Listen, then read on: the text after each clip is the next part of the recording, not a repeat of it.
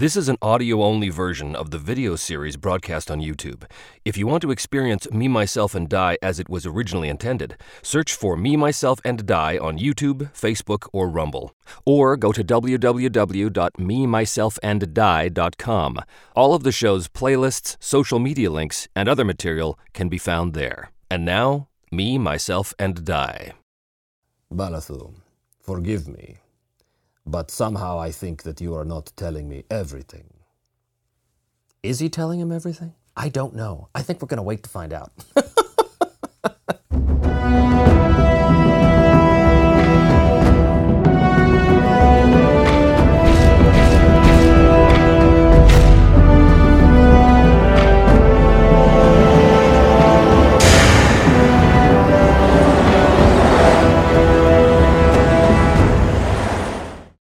Well, hello and welcome back once again to Me, Myself, and Die. I'm, as always, your intrepid host, player, and G M, Trevor DeVal.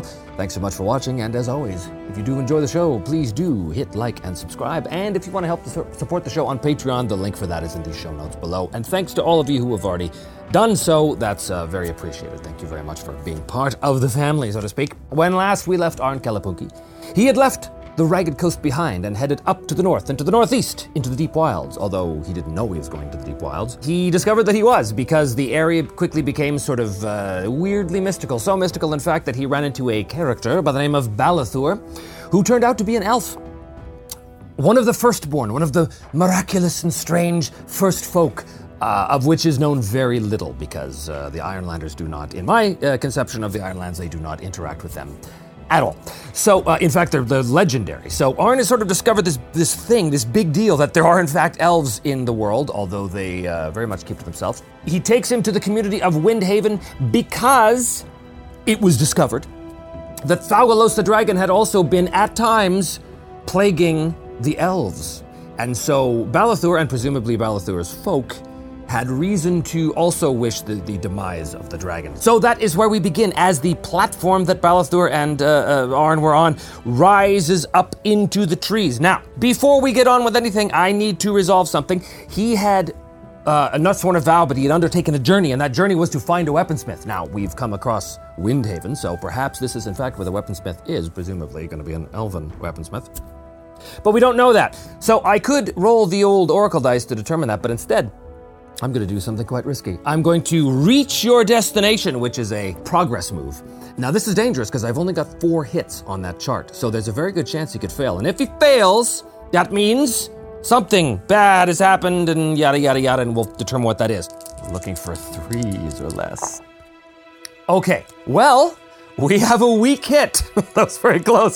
A weak hit is okay. When the platform ascends into the trees, Arn is surrounded by several other wooden mask-wearing individuals, all armed with spears, bows. He can't tell any details about their face. They're all slightly taller than him, much as Balathur is. Balathur says some words in what must be an elvish tongue that Arn obviously doesn't understand. The, the elven guards sort of uh, lower their guard a bit, but uh, not entirely. As Balathur had told Arn, he was the first human to come to their uh, settlement in a very, very long time. So they're going to be very much on their guard. So the, the thing is, he will reach his destination. So there is, in fact, a weapon crafter here, but there's going to be some sort of complication. Let us determine what that complication is. If he can deal with this complication, then that will uh, that'll be a milestone on his vow as well. So ninety-three, that looks like to me. It's a little cocked, but that's fine. Journey, eighty-eight. Journey knowledge. Journey of knowledge, perhaps you could read that as. There is an elven weapon crafter here who can actually help him make the spearhead, but the weapon crafter needs something. Arn is taken by this group of elven guards after Balathur has explained the situation. Across some of these graceful suspension bridges that connect the platforms one to another. As I said last time, the, the sunlight filters in through the, the trees, creating a, a dappled lighting effect everywhere. Greens and golds and the, the smell of, of fresh trees and air and vegetation are very, very strong in Arn's nose. He's sort of walking with a bit of a, an awestruck, you know, look on his face. They cross to one platform and another, and they, they go through the hollowed-out areas of trees, and they, they go past these, these magnificent, almost mansions built of the trees themselves. But eventually, they come to what would be in the Ironlands, what would be like a, um, a forge, basically. But this is a little different. This is a this is an elven forge. So, you, you know, it's not permeated with the cacophony of ringing metal and hammers and things like this. The elves craft their things much differently. In fact, I think it's quite a mystery how the elves craft things, and I don't think Arn is in any position to be have those mysteries revealed to him.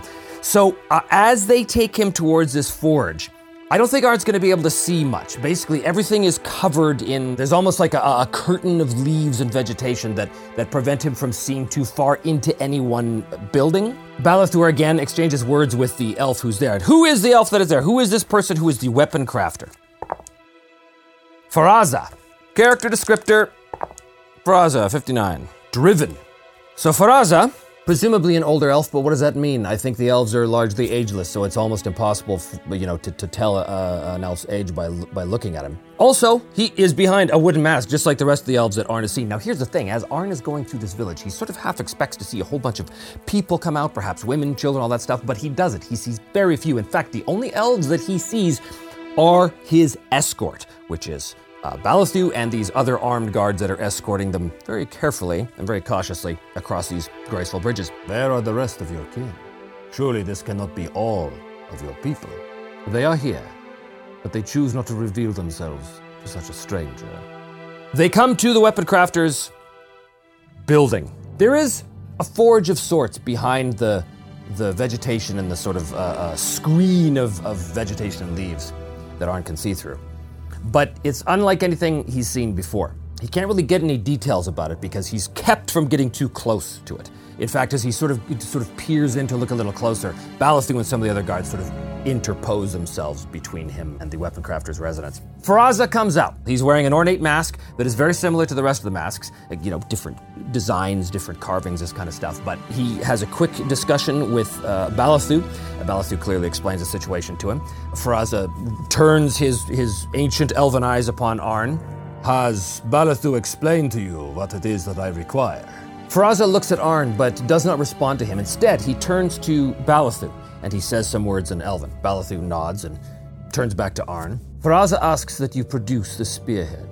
Arn, of course, pulls out the spearhead, and as he does so, he hears something.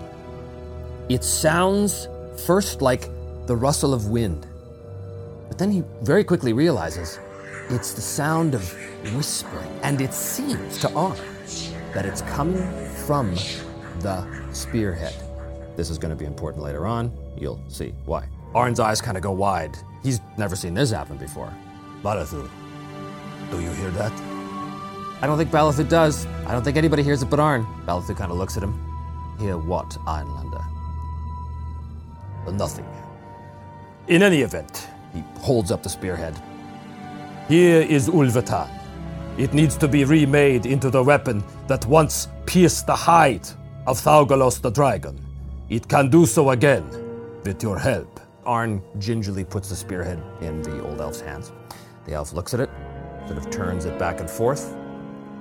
He, if again, if he has any expression, it's uh, unseeable past the mask. He again exchanges a few words with Balathur. Balathur kind of nods again and uh, turns to Arn. Faraza says he is, in fact, able to remake your spear, but there is a piece of knowledge required to fashion this object back into its previous state that Faraza does not possess. Well, what is it? What is it? What is it that Faraza needs? The journey of knowledge that needs to be, some, some piece of knowledge that needs to be found.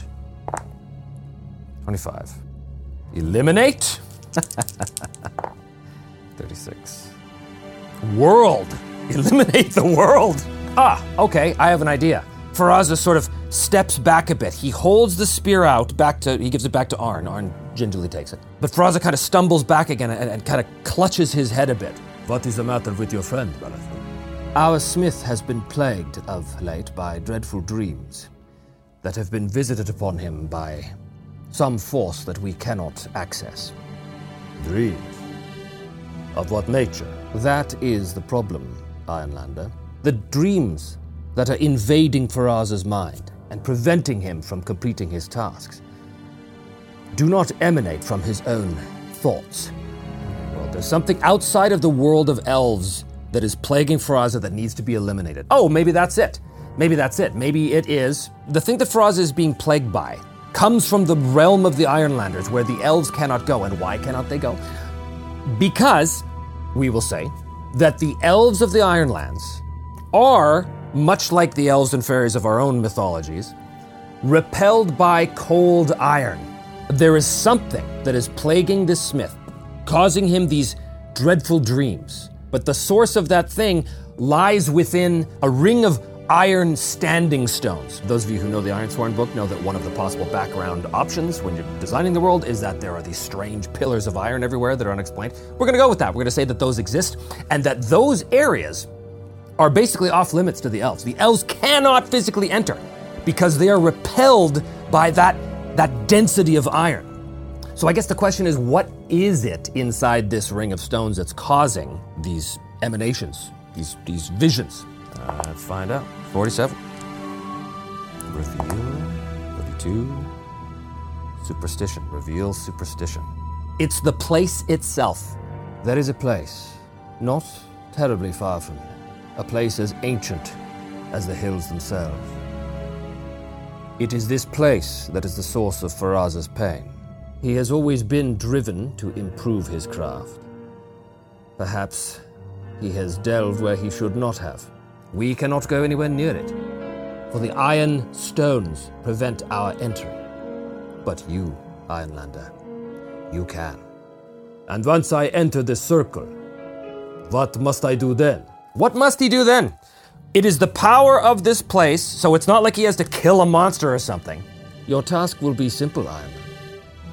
You must take an item that belongs to Faraza, we will give it to you, and you must take it into the center of this circle, place it upon the rock there, and say a combination of words, which I will teach you. What is this item? Faraza was driven to increase his knowledge, to improve his craft, and I think he sought out this place, thinking perhaps there was something in this forbidden place that he could use to, to uh, increase his skill, or whatever the case was. Uh, he, he paid the price for that.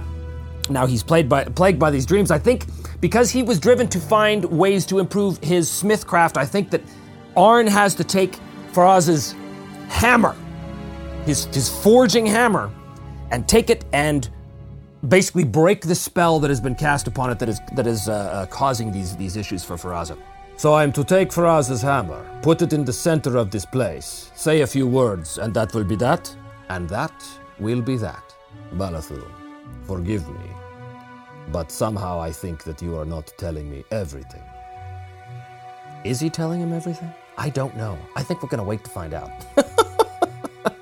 Swear to me, Ironlander, that you will do this, and in return, Faraza will recraft your spear so that you may continue on your mad quest to slay a dragon. Very well.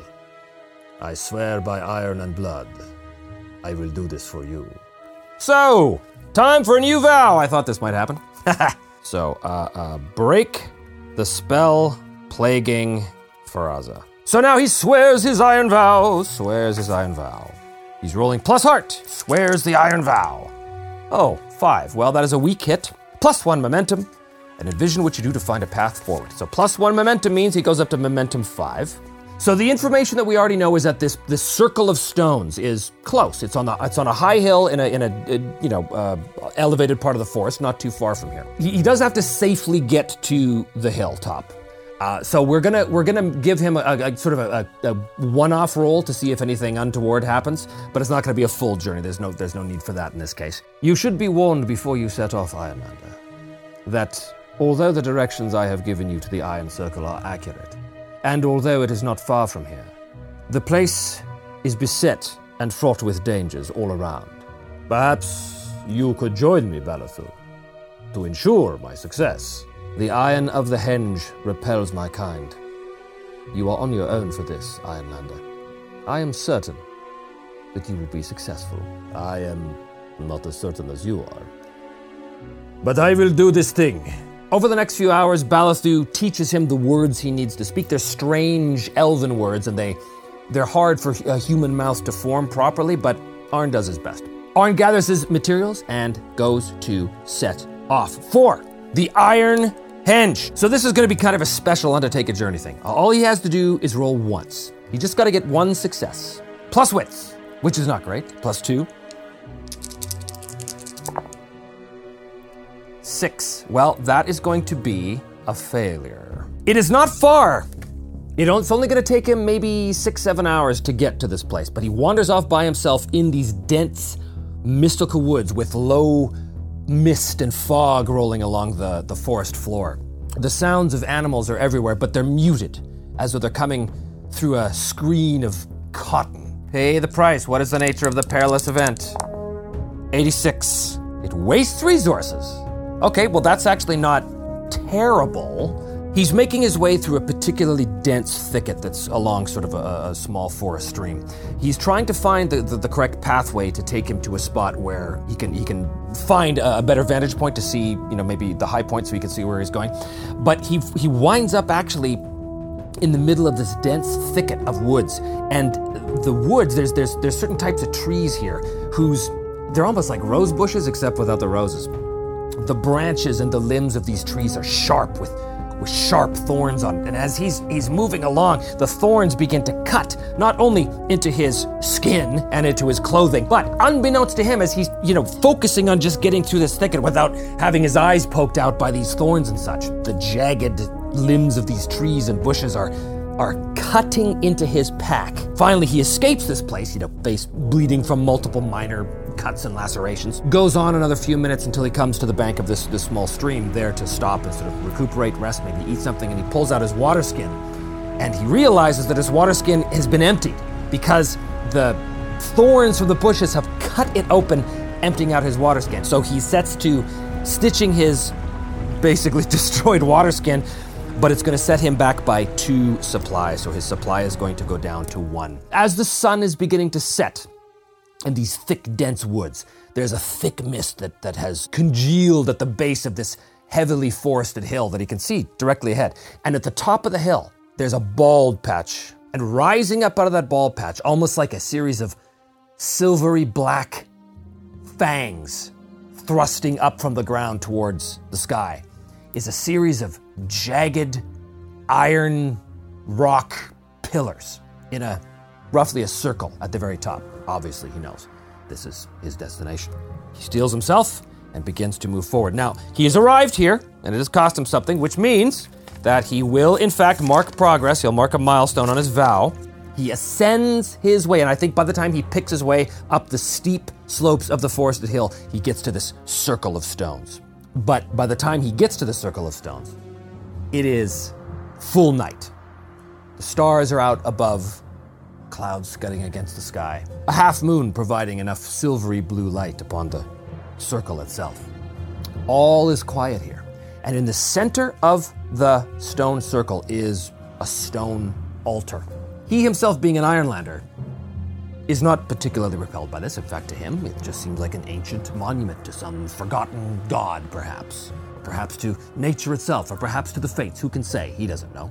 Is there some sort of mystical power to this place that is going to try and prevent him from bringing the Elven Smith's hammer into the circle? I think it's likely there's something, so twenty-six or more. Oh my goodness, no. He is able to enter unscathed. He steps across the threshold, one foot moving in between the large stones beside him. And they're, they're tall, they're like fifteen feet tall. They're smooth, but with kind of jagged tops. As I said, almost like, like curving fangs emerging out of the earth. He steps inside, fearing the worst, thinking something might happen. His weapon's out, his bow out, I think. But as he looks around, nothing happens. Silence reigns, and begins to think, hmm, all right, I can do this. He takes a few steps towards the altar. Hello? Is there anyone here? I think his words just evaporate into the night air. All is quiet here. As he gets to the stone altar, holding the hammer of Faraza, he can see bits and pieces have been chipped away over the course of the eons. He takes the thing, the hammer, and he sets it on the altar. And he begins to speak the words that Balathur taught him. So here's the thing. These are elven words, okay? Elven words that he is wholly unused to, but he has to get them right, because if he misspeaks, if he pulls an old Army of Darkness, Klaatu, brother, then that's going to be bad. So how is he going to do this? He is going to face danger using wits. It's got to be wits. Or perhaps he can gather information. Perhaps he's going to, yeah, you know what? I think that Arn's going to investigate the area before he just starts in with this elven ritual. I think he's going to have a, a quick look around because, uh, you know, he needs to know if there's something, something else going on here. Plus two is, oh, oh, okay. Wow, wow, that doesn't come up very often. Luckily, that is a three, that is a success, that is a strong hit, and two ones means something positive happens as well. His momentum goes up to seven. He learns something positive about this, and also uh, he gets uh, the advantage of, of the double. So let's find out what he learns, because I don't know. It's going to be thirteen, surrender, sixty-four. Structure, surrender structure. He looks at the base of one of these iron plinths and he can see that it's been worn away, not only by the ravages of time, but also it looks like someone has been actually at some point trying to chip it apart. He can see there's a large, large section of the of the iron, of the rock that's been, that's been you know, eaten away sort of uh, right, right at the base of where the, the stone meets the earth. And as he looking, as he looks at this, he realizes that, you know, one good solid push would, would push this thing over. At some point, somebody had been trying to hack away at this stone plinth, perhaps to break the circle. Perhaps it was actually an elf. Perhaps Faraza had something to do with this. Maybe that's the reason why he was plagued by these, by these dreams, because he himself was here attempting to break the circle to prevent this, the, the, the elves from being repelled by this place. Maybe this place has some sort of religious significance for them, who knows? But the point is, is that Arn now sees that this pillar can be toppled over, and perhaps, if done correctly, could be toppled over, landing on that altar and shattering it. So it's kind of a backup plan for him if he needs to. That was his gather information, so now is his face danger.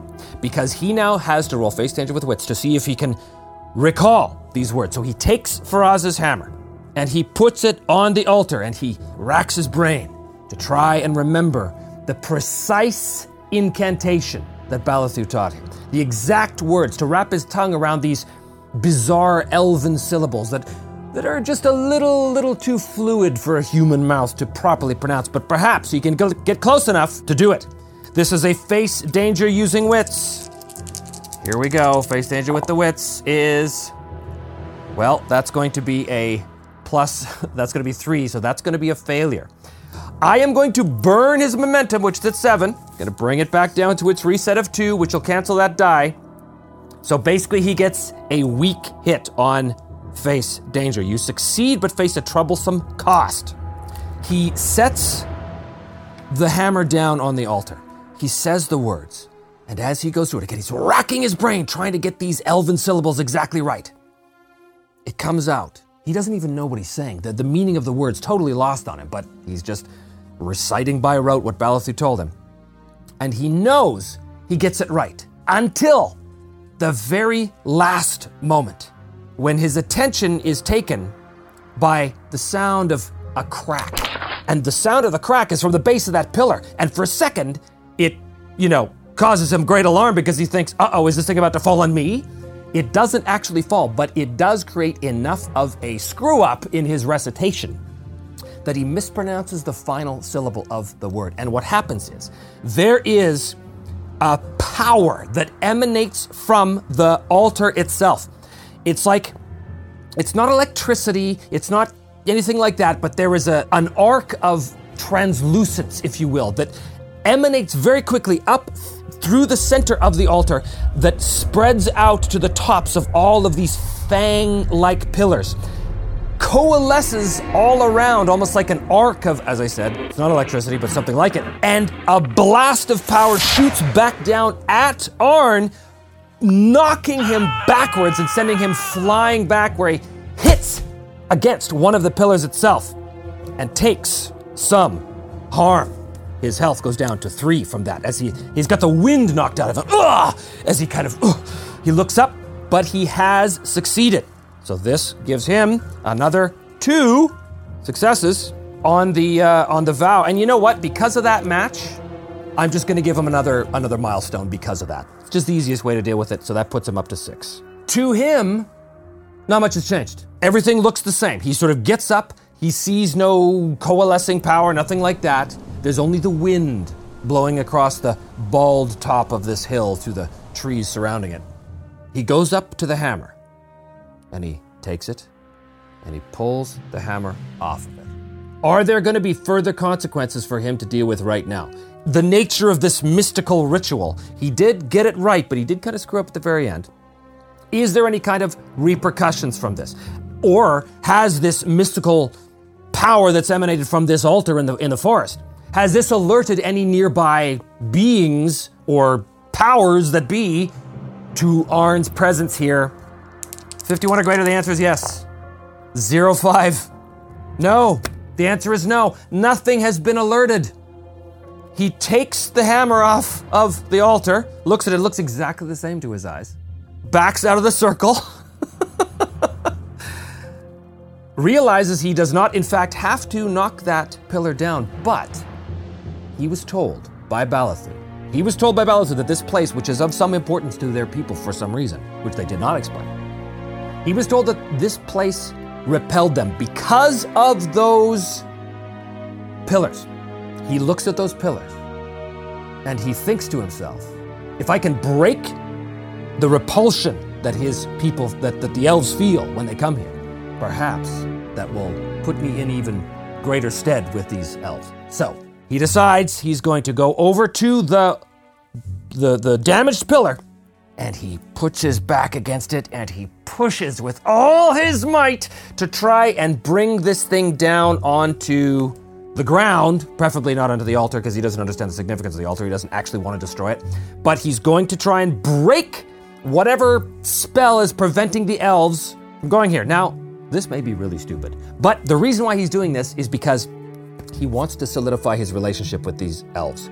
He, he He's the first human to do so, and since time out of mind. He is going to do a face danger with iron. His maimed leg does not do him any favors here as he puts his back against the pillar and he tries to push, push, push. The pain in his maimed leg, the old wound, is hard, uh, but he pushes and pushes and pushes. And here we go, plus two, five. Oh my God! Oh no! Well, that's a problem. uh, your progress is undermined by a dramatic and costly turn of events. Pay the price, but also double zero. Oh, okay. Oh, awful. I think he does manage to push the pillar over, but let's find out what the price is, and I'm gonna roll on the terrible major plot twist that happens because of this. Oh, wow. Oh, brutal. First of all, he pays the price for this failure, sixty-nine. It is stressful. Well, it is stressful. As he pushes the pillar over, it comes crashing down, and in mid-fall, he realizes that his maimed leg has slipped just at exactly the wrong spot, which changes the trajectory of the falling pillar, and it comes crashing down on that stone altar, shattering it into three large pieces. Well, he's broken the circle here, but he's also broken the power of this altar, whatever that was. He he looks at the, sh- the shattered pieces and thinks, what have I done? Oh no. He's gonna take two spirit damage for that. His spirit goes down to three as he endures the stress of that. But that's not all. We have a major plot twist because of those double zeros. twenty-seven. Your actions benefit an enemy. Oh. Okay. The pillar comes crashing down onto the altar, shattering it into three large pieces. And Arn hears a sound at that moment. Almost like the sound of the power going out, so to speak. All is quiet on the hill. He doesn't know what he's done, but he suspects it's bad. He does not know, and nor does he have any way of knowing, that the same power emanating from this altar that was repelling the elves from entering the circle, that same power was also extending a protection around these elven areas. That shattering altar has brought down the protective magics that were preventing enemies from finding Windhaven. What did Balathur say to Arn last time? The creature has never been able to find our village. We are well protected here. Arn gathers his supplies, his maimed leg even more sore now. He takes the hammer, stuffs it away in his pack, and he makes his way back to the elven village. As I said before, the, the night sky was light from stars and the, the half moon above, bathing everything in an eerie, silvery blue luminescence. Well, he's gone back in the forest now, and that light is largely blocked from the canopy of the, the treetops above him. But very soon, as he gets towards that elven village, the sky is once again illuminated, except this time, it is not illuminated by the stars or the moon. It is illuminated by what is very obviously fire. And as he gets closer to where he knows that elven glade is, where Windhaven is, he sees that the entire area is ablaze, is on fire. He hears the screaming of elven women and children and the, the cries of elven warriors above the treetops, desperately trying to escape the, the burning of their village. But more importantly, above the sound and the fury of the flames and of the screaming of the elves, he hears another sound. And that sound is a deafening roar. As he looks up in the sky and silhouetted against the moon, flames gouting from its mouth, is Thaugalos itself. Thaugalos, which had been plaguing the elves, as we discovered last episode. But because they were well protected by this altar, they were they were no longer plagued by this. He couldn't find them. But Arn has, by accident, destroyed the one protection that kept them free of Thaugalos' depredations. And as he gets there, his mouth opens wide as the beast comes in for another attack run, gouting flame, a jet of fire that incinerates half of the village, flaming elven bodies falling from the trees, falling dead in front of him, scrambling down the trees as quickly as they can, the elven warriors, some of them pulling bows and firing into the night sky at this speeding shadow that is Thaugalos the dragon. Arn, his eyes welling with tears of guilt, agony over, over what is, what has happened here. Some part of him knows that his actions at the circle are somehow responsible for this. Balathur appears out of the madness, out of the chaos, out of the shouting and the, the horror of the carnage around him. Balathur comes up to him and he shouts at him, "Aielinda, what did you do? What did you do?"